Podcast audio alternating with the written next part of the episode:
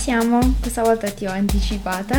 Benvenuti in questa nuova puntata. Come stai, Lucy? Bene, anche se oggi ho un sonno che non sto molto connettendo. Ho Ah. sonno. Ma secondo me è anche il tempo. Non sembra, Mm. però incide tantissimo. Almeno a me mette proprio. Forse sono un po' meteoropatica. Non lo so, io ho questa accusa. Sì. Mi rendo conto che ho nel corso delle, delle stagioni tanti tipi di marinelle diverse. Tipo in estate sono super mega iper eh, vitale, sono piena di vita. Poi arriva questo periodo. Un po' è normale. Di solito l'inverno è sempre una stagione un po' più cupa. Ciups. e- Tu che stagione sei? Non lo so, vabbè, in realtà io per assurdo funziono al contrario, cioè che sono più felice. Quando mai? No, però sono più felice in autunno e in inverno che in estate. L'estate non sono molto felice.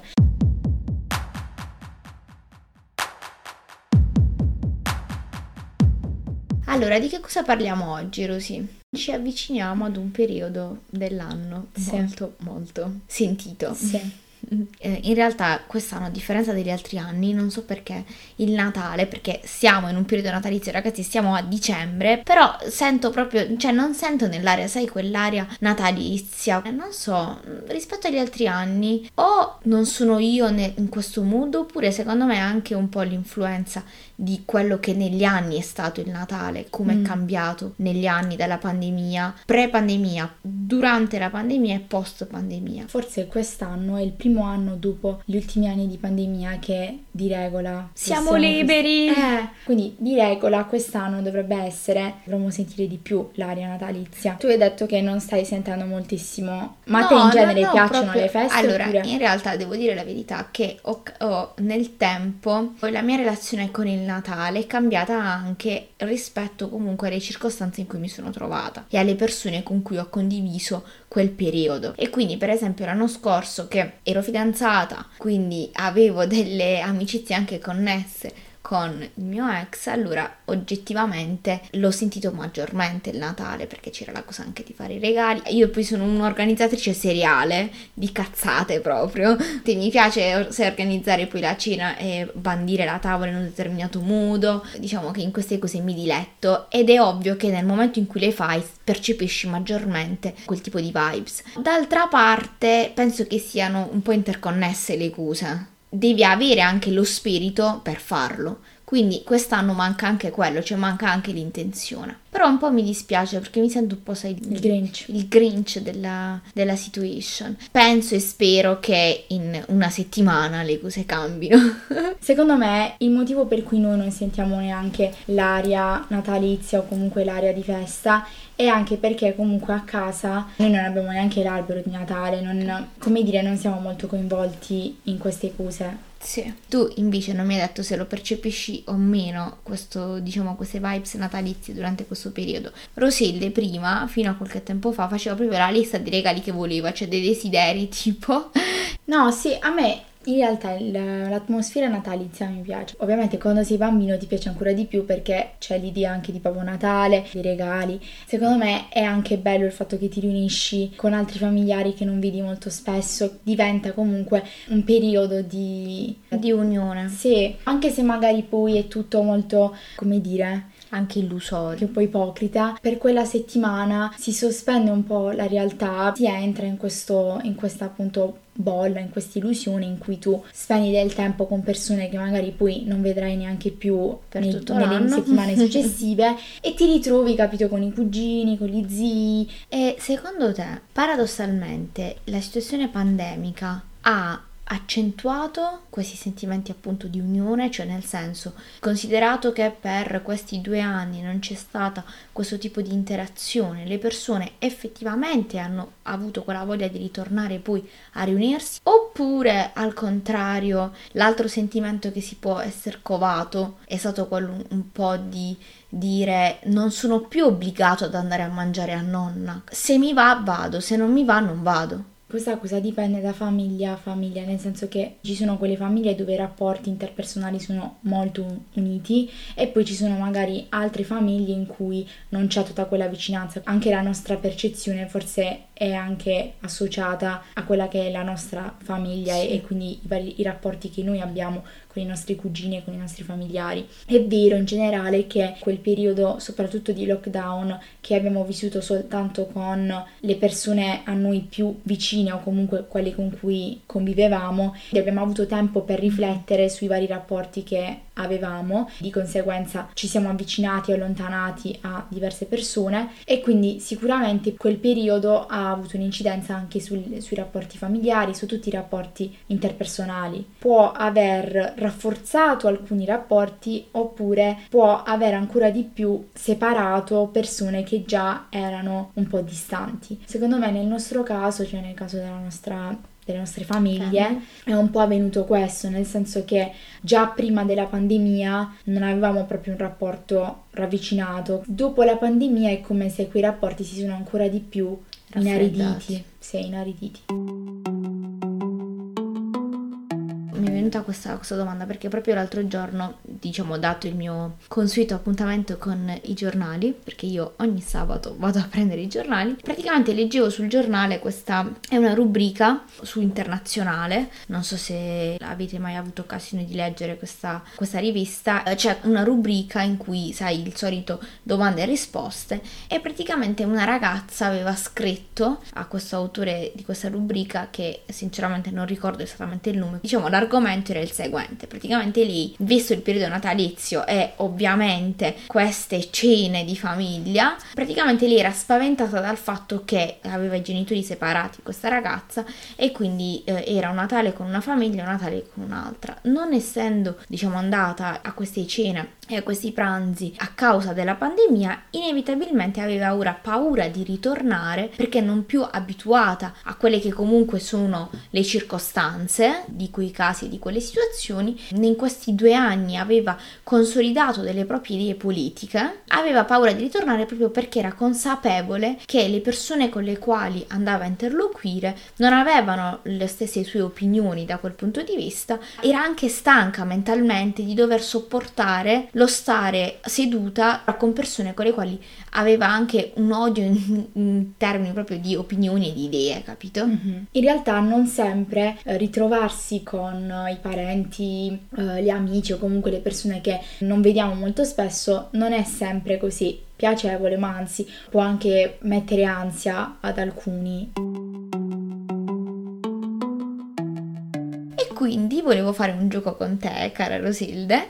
Ho visto quelle che sono le domande che eh, solitamente vengono poste ai pranzi di Natale, anche perché oggettivamente gli argomenti scarseggiano. Io ti dico delle domande e tu mi dici ti una sorta, mi devi rispondere. Ah, sì, certo. Una sorta di manuale di sopravvivenza a questo tipo di domande. Ti ritrovi a tavola e ti chiedono e la fidanzatina? E il fidanzatino? Ma perché proprio io ti devo rispondere a queste domande? No. Non mi devi rispondere, non hai capito. Lo siete, non vogliamo sapere che eh no, tuoi. Perché a questo punto non mi devo preparare per la cena di Natale, mi devo preparare per la puntata del podcast.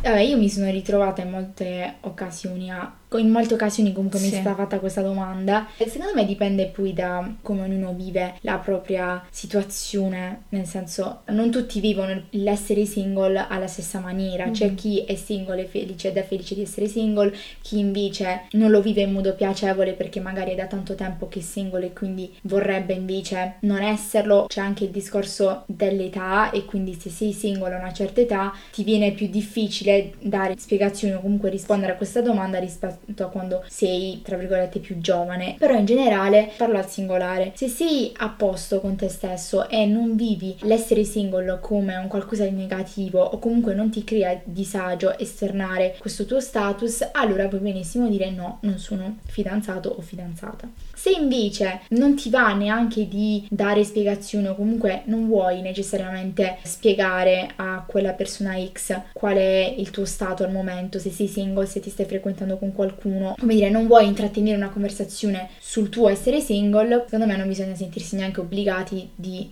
rispondere sì o no. Puoi benissimo sviare non che fai finta di non aver sentito, però magari... Anche perché nella maggior parte dei casi in realtà la domanda la fanno solo per circostanza, non la fanno perché realmente interessati. La cosa secondo me che è comune a tutte le domande è il fatto che la persona che te la sta ponendo nella maggior parte dei casi non è neanche predisposta all'ascolto, perché in quei casi, non so tu, ma io ricordo che soprattutto quando facevamo questi grandi cenoni, con veramente venivano a casa 30 persone, nella confusione le parole avevano anche, in questo caso le, le domande, il tempo, diciamo di un secondo, e tu iniziavi a parlare e l'altro girava la testa praticamente, mm, neanche il tempo tu di approfondire l'argomento e subito lo sviava. Il primo consiglio che mi sento di dare quello di partire dal presupposto che nella maggior parte dei casi e non solo in quelle situazioni in generale in tutti, sì, chi ti sta ponendo la, la, domanda, tranne se non è un tu per tu effettivo e consapevole, in realtà non è interessato alla risposta che stai dando o comunque non gli cambia niente e quindi questo dovrebbe essere un po' più, non dico tranquillizzante, però a me ha aiutato a dire ma effettivamente Daniela, ma che te ne importa di dover anche dare giustificazioni della tua vita? Per quanto riguarda in questo caso la domanda sei fidanzato o non sei fidanzato, quello dipende ovviamente anche dalla propria, dal punto di vista caratteriale, da quello che è la propria facilità nel dire le proprie, anche in questo caso, emozioni in base a quelle che poi sono le, fra- le, le, fragilità del momento. Quando qualcuno ci fa una domanda, pensiamo che quella domanda abbia lo stesso peso per quella persona che ha per noi. Tendi a pensare che l'altro abbia la tua stessa percezione delle cose o comunque vedi la tua vita nello stesso modo in cui tu la vedi. Esatto. Cioè, ad esempio, per quanto riguarda la domanda sull'essere fidanzato o meno, per molto tempo l'ho vissuta come un disagio, non perché necessariamente per gli altri fosse una cosa negativa che io non fossi fidanzata, semplicemente perché pensavo che gli altri mi vedessero come io mi vedevo e quindi che gli altri nel momento in cui ogni anno dicevo no sono single pensassero ma che sfigata, ah vedi questa sì. non, non, si fidanza mai il problema non deve essere con gli altri magari il problema è con me stessa e esatto. come io lo percepisco ma non devo farmi il problema che gli altri hanno un pensiero di me sulla base di questa accusa. Esatto.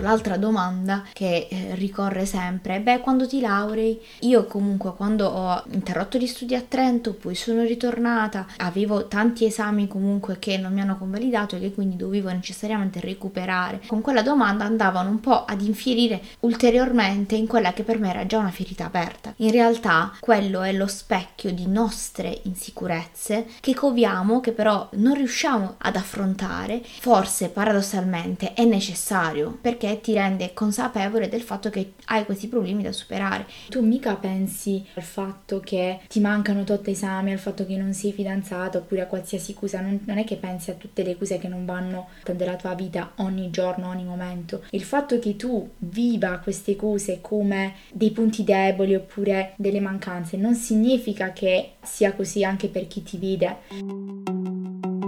Poi un'altra cosa che a me aiuta tanto è il fatto che, che ho capito negli anni ed è un consiglio veramente che mi sento di dare in maniera proprio disinteressata cioè di non avere paura di mostrare le vostre fragilità e le vostre sofferenze. Siate sinceri perché nella maggior parte dei casi viviamo tutti queste situazioni di sofferenza. Io ad esempio di base sono una persona molto riservata, a differenza tua faccio fatica ad aprirmi e a esternare i miei sentimenti, le mie emozioni, i problemi che sto affrontando nel momento, cioè ho questa difficoltà con le persone a me più vicine, figurati con persone che non vedo mai. Sto immaginando questo scenario, siamo tutti seduti a tavola, parenti, cugini, fratelli, eccetera, eccetera, e stiamo tutti cercando di sembrare in un certo modo, quindi di apparire agli occhi degli altri in un certo modo che non corrisponde necessariamente a quello che veramente siamo, a come ci sentiamo in quel momento, a quello che stiamo attraversando in quel momento di vita. Effettivamente se tutti avessimo il coraggio di essere essere più vulnerabili, forse non ci sarebbe questo problema. Se noi abbiamo il coraggio di essere vulnerabili e non mettiamo quella maschera,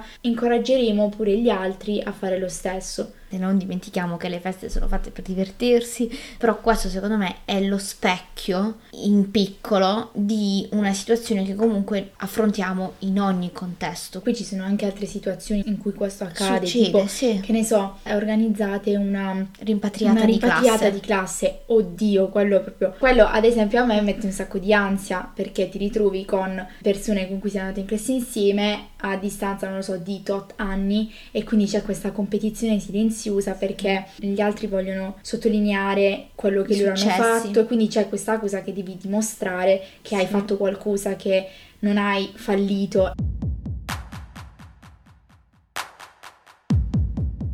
Quali altre domande? Allora, quest'altra domanda secondo me è proprio triggerante a livelli estremi. Ma hai perso peso? Oh, Oddio. ma hai preso peso?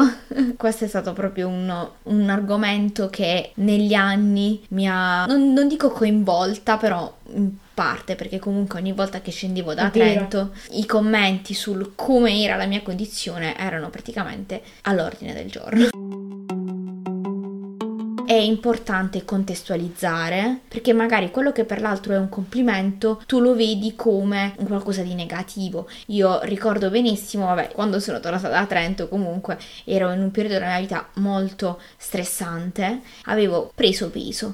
Era una cosa che io soffrivo tantissimo e quindi magari io la percepivo come una sofferenza invece per quella persona era un complimento però nella mia testa questo andava ancora di più a triggerarmi ancora di più a mettermi ansia comunque questo tipo di commenti poi avevano un'influenza sul rapporto proprio con me stessa quello che a volte non comprendiamo è che le persone parlano anche per il piacere di parlare, a volte molto a sproposito. A, a volte è come se sono contenti di farti notare qualcosa, Mhm. capito? Quando ci fanno questi commenti legati alla nostra apparenza o anche appunto quando ci fanno domande sulla nostra vita in generale, più che preoccuparci del pensiero che l'altro ha di noi, dobbiamo proprio cal- focalizzarci sul fatto che quello che l'altro ci dice è specchio di come è lui, non di come siamo noi. Esatto. Cioè, Se una persona ci dice hai preso peso o hai perso peso dandogli un'accezione negativa, dobbiamo pensare al fatto che quella persona per fare quel commento evidentemente è una persona che si focalizza sull'aspetto fisico. In alcuni casi secondo me ci sta pure dire a me di questa persona non me ne frega niente, pensasse quello che vuole perché io non ho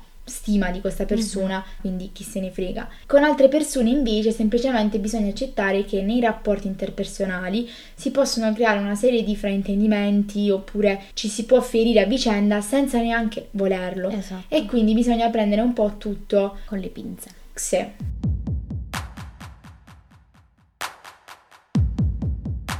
Come possiamo fare per orientare la conversazione su temi più piacevoli e non per forza andare a parlare delle solite cose? Quello che io cerco di fare è veramente di interessarmi all'altro. In realtà poche persone si interessano all'altro effettivamente e ci fa piacere che qualcuno si interessi a noi, quindi sicuramente focalizzarci sull'altro, farlo in una maniera che non sia a sua volta per l'altro pesante. Sai che cosa? Forse il problema di fondo anche con i familiari non è come con le amicizie che vuoi non vuoi gli amici te li scegli, sei portato a trovarti degli amici che abbiano degli interessi in comune. Il problema è che con i familiari non sempre hai delle cose di cui parlare perché appunto non te li sei scelta e quindi magari avete tutti interessi diversi. In quel caso parto già con l'accusa del ok, con queste persone io non condivido la totalità delle- dei miei interessi e dei discorsi e di tutto, non mi lascio influenzare da quello che potrebbe essere la conversazione. Ovviamente a un pranzo di famiglia non fate come me che eh, mi metto a litigare se parliamo di questioni politiche perché è finita molto male. Io in quei casi ho capito che il dannarmi, il litigare, cioè se il mio intento era quello di fargli capire le mie opinioni, in quel caso era semplicemente un litigio che andava ad avvalorare ancora di più